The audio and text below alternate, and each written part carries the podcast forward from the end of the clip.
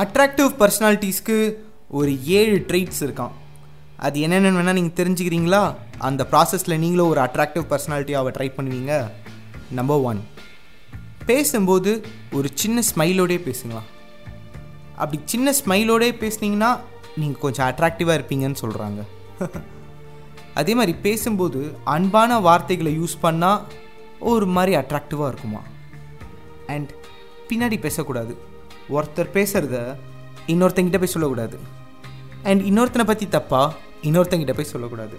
யாராவது வந்து உங்ககிட்ட ஒரு விஷயத்த சொல்கிறாங்க அப்படின்னா அது உங்களுக்கு ஊருக்கு இல்லை.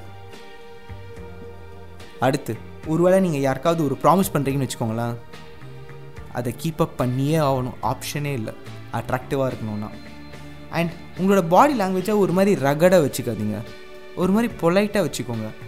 பொலைட்டாக இருக்கிறவங்கள தான் அப்ரோச் பண்ணணும்னு ஆசைப்படுவாங்க. அண்ட் அப்ரோச் பண்ணணும் அப்படின்னா நீங்கள் பொலைட்டாக இருந்தே ஆகணும். அண்ட் பொலைட்டாக இருக்கிறதும் ஒரு விதமான அட்ராக்டிவ் தான். ரொம்ப முக்கியம். யாராவது பேசும்போது குறுக்க பேசாதீங்க. ஃபஸ்ட்டு கேளுங்க. அவன் என்ன சொல்ல வரான் அப்படின்றத ஃபுல்லாக கேளுங்க. ஒரு வேளை நீங்கள் ஏதாவது வேல்யூபிளான பாயிண்ட் உங்ககிட்ட வச்சுருக்கீங்க அப்படின்னா மூடின்னு சும்மா இருங்க. அவன் எப்போ பேசி முடிப்பான்னு பார்த்துட்டு அவன் முடிச்சதுக்கப்புறமா அந்த பாயிண்ட் எடுத்து வெளில விடலாம் இந்த மேட்ரு எல்லாத்தையும் மைண்டில் வச்சுக்கினீங்கன்னு வச்சுக்கோங்களேன். நேச்சுரலாகவே நீங்கள் அட்ராக்டிவாக தெரிவிங்க.